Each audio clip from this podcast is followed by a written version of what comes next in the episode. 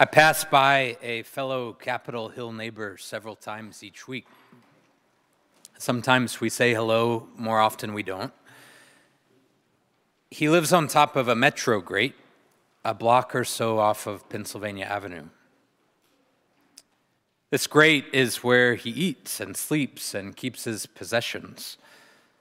The steam from underground keeps him warm.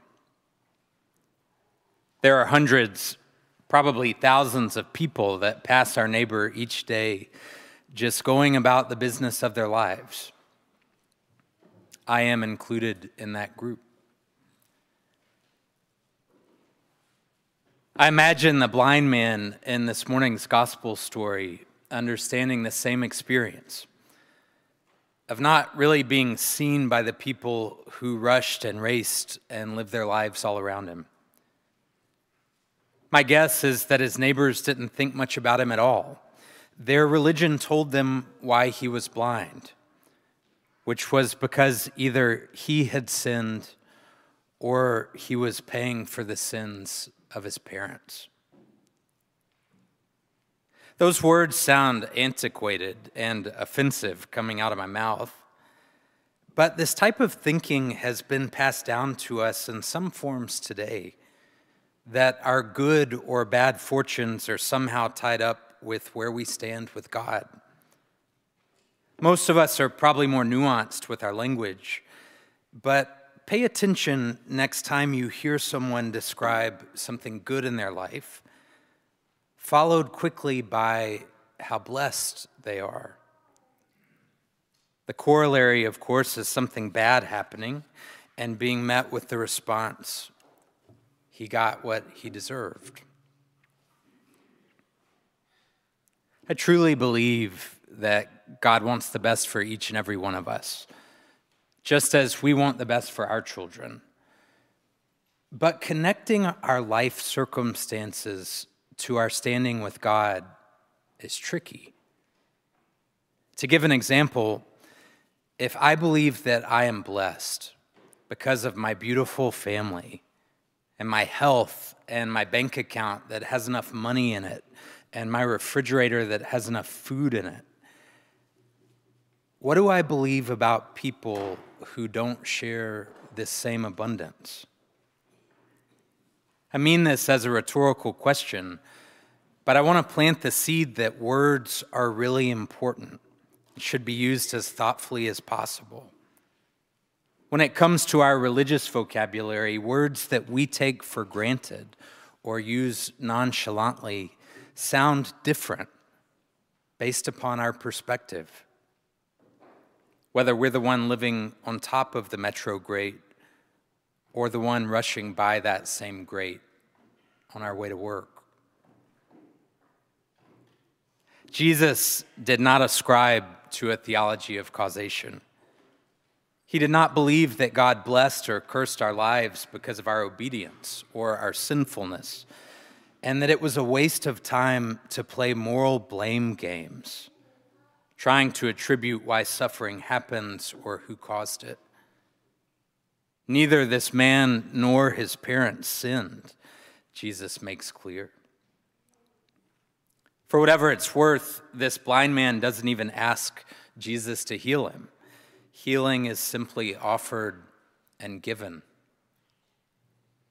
Jesus encounters a blind man who needs to be able to see, and so he helps him see.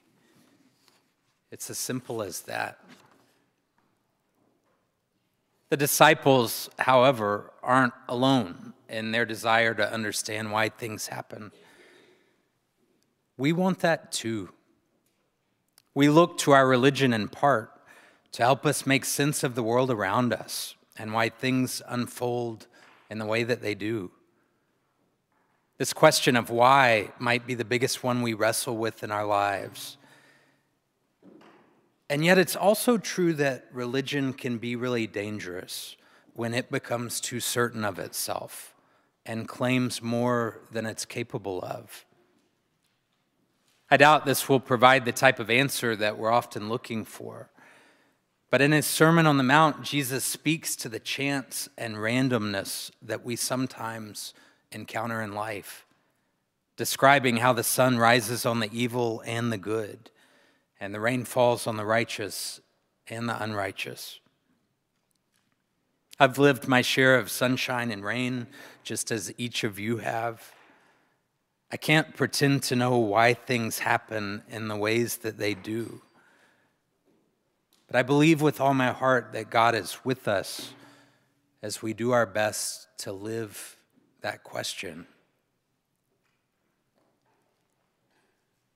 Although this story focuses on Jesus restoring someone's sight, the characters in the story who are actually blind are the Pharisees.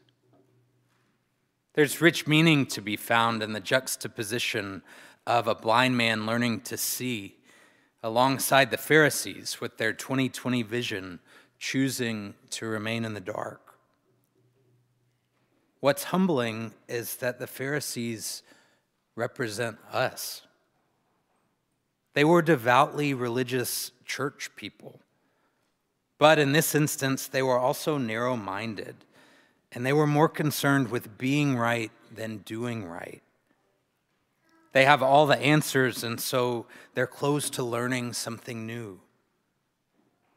It probably sounds ridiculous to most of us that the Pharisees would object to Jesus healing someone on the Sabbath. But I can promise you, we have plenty of our own blind spots too. This gospel story was really important to early Christians. Not only does Jesus healing a blind man appear frequently in early Christian artwork, but scholarship suggests that as early Christians went through the catechumenate, their preparation for baptism, John chapter 9 was a centerpiece of their curriculum because of the way it focused on the transformation from darkness to light, a foundational teaching of Christianity. I've heard it said before that most of the time we can't see things as they are because we see things as we are. We all have our blind spots. Our spiritual journeys are about learning how to see. In the name of God, amen.